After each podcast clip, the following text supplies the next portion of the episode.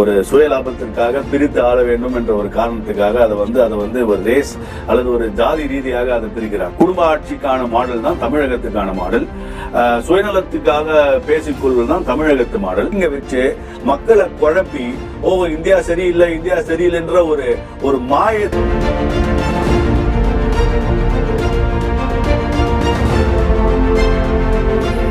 Media நேயர்களுக்கு நெஞ்சார்ந்த வணக்கம். நம்மோடு இன்று இணைந்திருக்கும் அரசியல் பிரபலம் திரு எஸ் எஸ் ஸ்ரீராம் அவர்கள். வணக்கம் திரு எஸ் எஸ் ஸ்ரீராம். வணக்கம் வணக்கம். இப்ப திராவிட மாடல் அப்படின்னு ஒண்ணு சொல்றாங்க. என்ன திராவிட மாடல்னா? ஒரு சுய லாபத்திற்காக பிரித்து ஆள வேண்டும் என்ற ஒரு காரணத்துக்காக அதை வந்து அதை வந்து ஒரு ரேஸ் அல்லது ஒரு ஜாதி ரீதியாக அதை பிரிக்கிறாங்க. ஆனால் இது வெறும பரப்பு நில சம்பந்தப்பட்டது பரப்பளவை குறிக்கக்கூடிய விஷயமாக இருந்தது தவிர இதை வந்து அதில் வந்து ஒரு இந்து மதம் வந்து ஒரு ஒரு பேக் போனாக இருந்தது. நாட்டின் ஒற்றுமைக்காக ரொம்ப ரொம்ப ஆழமான இருந்த மதத்தை வந்து பிளவுபடுத்த வேண்டும் ஒரே காரணத்தில் தான் அவங்க வந்து இந்த ஆரியன் இந்த திராவிடன்ற ஒரு கான்செப்டை உள்ளே எடுத்துகிட்டு வந்து கிட்டத்தட்ட அவங்க அதை சக்ஸஸ்ஃபுல்லாக தான் பண்ணியிருக்காங்கன்ட்டு தான் சொல்லணும். ஆனால் ஒரு பொய்யான ஒரு விஷயத்திலிருந்து மக்கள் மீண்டு வெளில வரணுன்றது தான் எதிர்பார்ப்பு வந்து கொண்டு இருக்காங்கன்னு தான் நான் பார்க்குறேன் அதை. இப்ப நம்ம தமிழக ஆளுநர் திரு. ரவி அவர்கள் சொல்லியிருந்தார் இது வந்து நிலப்பரப்பு தான் திராவிடம் அப்படின்றது. ஆங்கிலேயர்கள் வச்சது நம்ம திறந்துகிட்டு இருக்கிறோம் அப்படின்னு. அதுக்கு குறிப்பாக திருமாவளவன் இவங்க ஒரு பெரிய அளவுல கண்டனம் தெரிவிச்சிருக்காங்க. இதை பத்தி நீங்க என்ன சொல்ல வரீங்க? கவர்னர் எதை பேசினாலும் தவறு என்று பார்க்கிறார்கள். அவர் ஆனால் ஒரு ஒரு விஷயத்தையும் அவர் ரொம்ப கூர்மையாக ஆழமா அது ரொம்ப அறிவுபூர்வமாக பேசுகிறார் கவர்னர். அது நிச்சயமா அதானே உண்மையும் கூட. இது வெறும் ஒரு நிலப்பரப்பை வந்து இப்படி ஆனால் மிச்சம் நாம நாலு மாநிலமும் ஏற்றுக்கலையே திராவிடன்னு சொல்லலையே.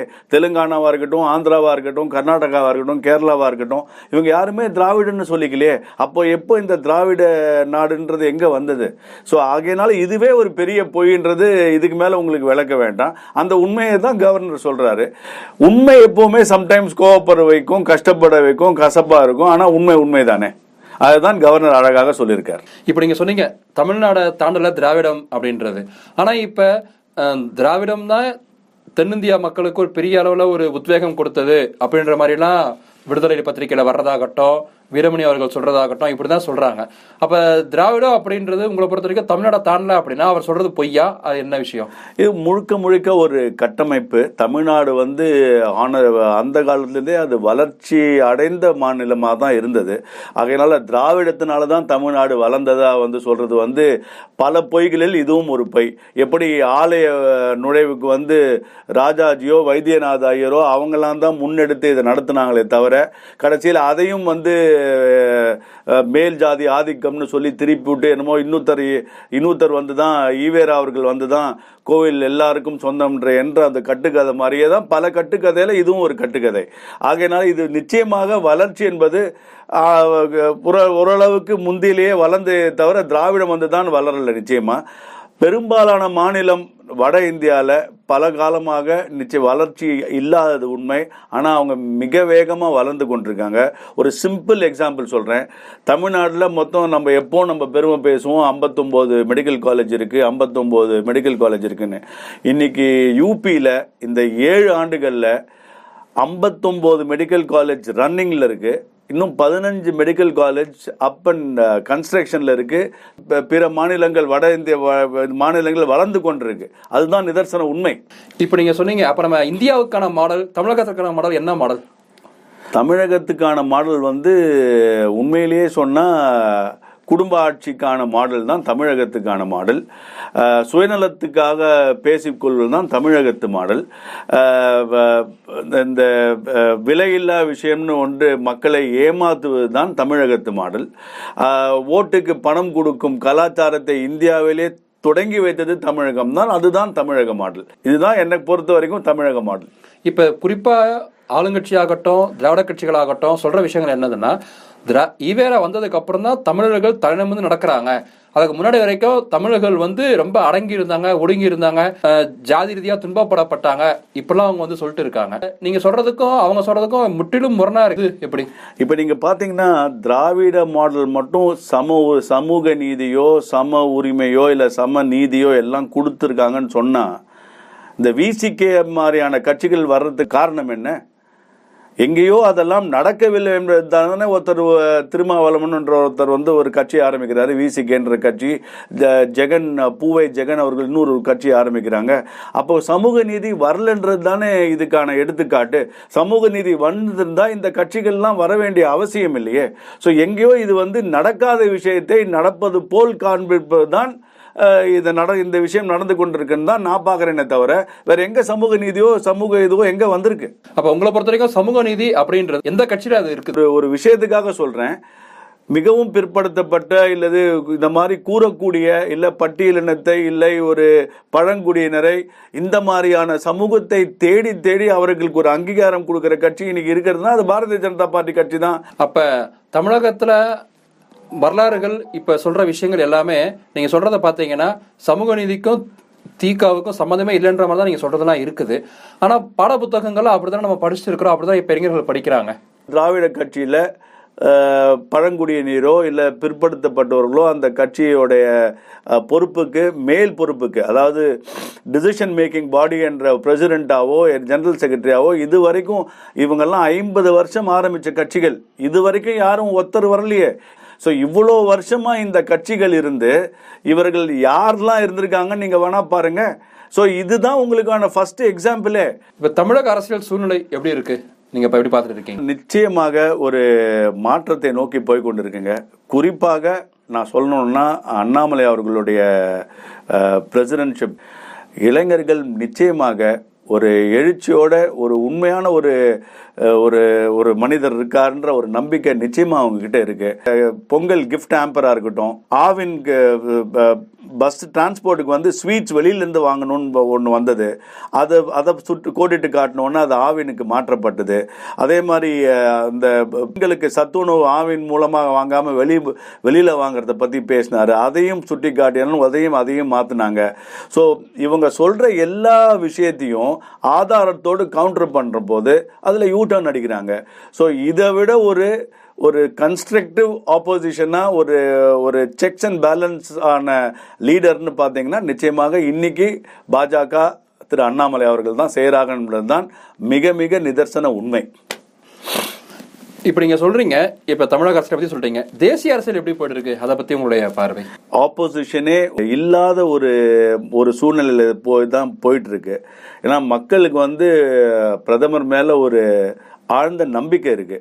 ஏன்னா அந்த நம்பிக்கை அவ்வளோ சீக்கிரம்லாம் யாராலையும் டிஸ்ட்ரக்ட்லாம் பண்ணவே முடியாது.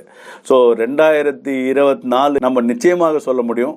பிரதமருக்கு ஒரு ஒரு நல்ல ஒரு மேசிவ் மெஜாரிட்டி கிடைக்கும்ன்றது அதனால தான் இந்த டெஸ்பரேட் ஆகிறாங்களோ ஆப்போசிஷன் பார்ட்டிஸ்ன்றது தான் ஒரு சின்ன வருத்தமும் ஒரு கவலையாகவும் இருக்குது ஏன்னா எதையாவது செய்து எப்படியாவது செய்து ஆட்சியை பிடிக்கணுன்ற ஒரு எண்ணம் ஒரு ஒரு கு ஒரு ஒரு ஒரு குழுவுக்கு வறுமையானால் அதில் நிச்சயமாக பாதிக்கப்பட படக்கூடியவர்கள் அப்பாவி இது பொதுஜனங்கள் தான்.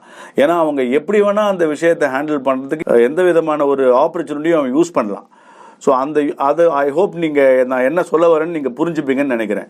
ஸோ அந்த அந்த டெஸ்பரேஷன் வந்து கொஞ்சம் பயமாகவும் இருக்குது ஸோ ஆகையினால பல சேலஞ்சஸை பிரதமர் ஹேண்டில் பண்ணுறது வந்து நம்மளை வியக்க வைக்கிறதே தவிர வேற எதுவும் சொல்றதுக்கு இல்லை. இப்ப நம்ம அண்டை நாடுகள்லாம் பார்த்தோம்னா குறிப்பா பாகிஸ்தான் ஆகட்டும் இலங்கை ஆகட்டும் ஏகப்பட்ட பிரச்சனைகள் உலக நாடுகள் முழுக்க பிரச்சனையாவே இருக்குது. அப்படி ஒரு சூழ்நிலையில நம்முடைய நாடு எப்படி இருக்குன்றது உங்களுடைய பார்வையில சொல்லுங்க. அஹ் இந்த வேர்ல்டு ஹாப்பி இண்டெக்ஸ்னு ஒன்று இருக்கு. அது உலகத்திலேயே எந்த நாடு வந்து சந்தோஷமாக இருக்குது எவ்வளோ சந்தோஷமாக இருக்குன்னு. அந்த ஒரு ரேங்கிங்கில் ஸ்ரீலங்கா வந்து நூற்றி இருபத்தாறில் இருக்குது இந்தியா வந்து நூற்றி முப்பத்தாறில் இருக்குன்னு சொல்கிறாங்க இன்றைக்கி நிலமை என்ன ஆச்சுன்னு பார்த்தீங்களா ஸ்ரீலங்கா நிலைமையை பார்த்தீங்களா? இந்தியா நிலைமையை பார்த்தீங்களா? ஸோ ஆகையினால இதுலேயே உங்களுக்கு தெரியுது பாருங்க இந்த மாதிரி ரேங்கிங்கை வச்சு மக்களை குழப்பி ஓ இந்தியா சரியில்லை இந்தியா சரியில்லைன்ற ஒரு ஒரு மாயை கட்டமைக்கிறதே இந்த விஷயத்துலேருந்து தெரியுது. ஸோ இந்த மாதிரி பல விஷயத்தில் இந்தியாவோட பெருமையோ இந்தியாவோட வளர்ச்சியோ இங்கே இருக்கக்கூடிய நம் நாட்டு ஆட்களே வந்து அதை எப்படியாவது குலைக்கணும்னு பார்க்குறாங்க. அப்போது மேல் நாட்டுக்காரங்க ஏன் நினைக்க மாட்டாங்க?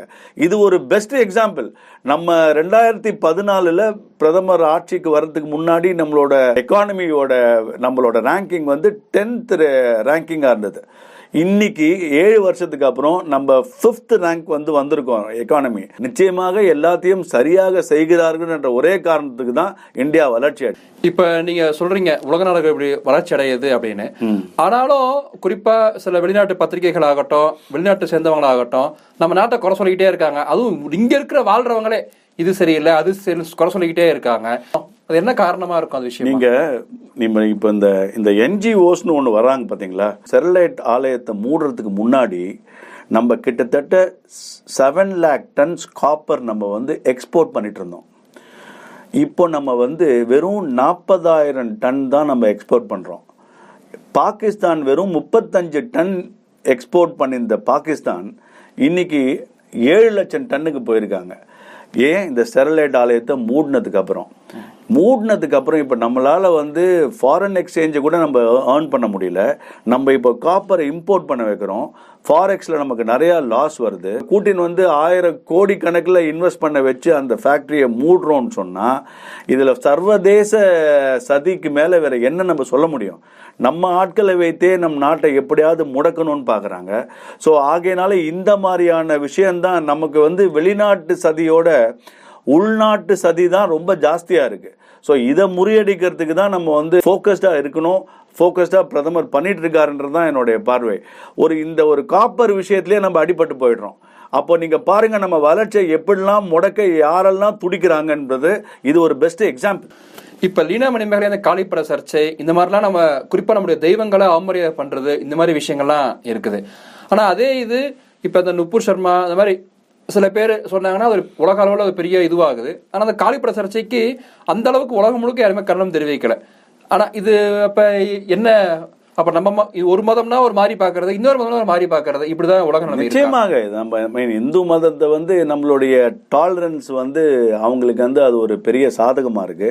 நம்மளுடைய ஸ்ட்ரென்த்தை நம்ம பல விஷயத்துல காட்டலாம். அதற்கான அதற்கான வழியை நம்ம நிச்சயமாக பார்க்கணும்.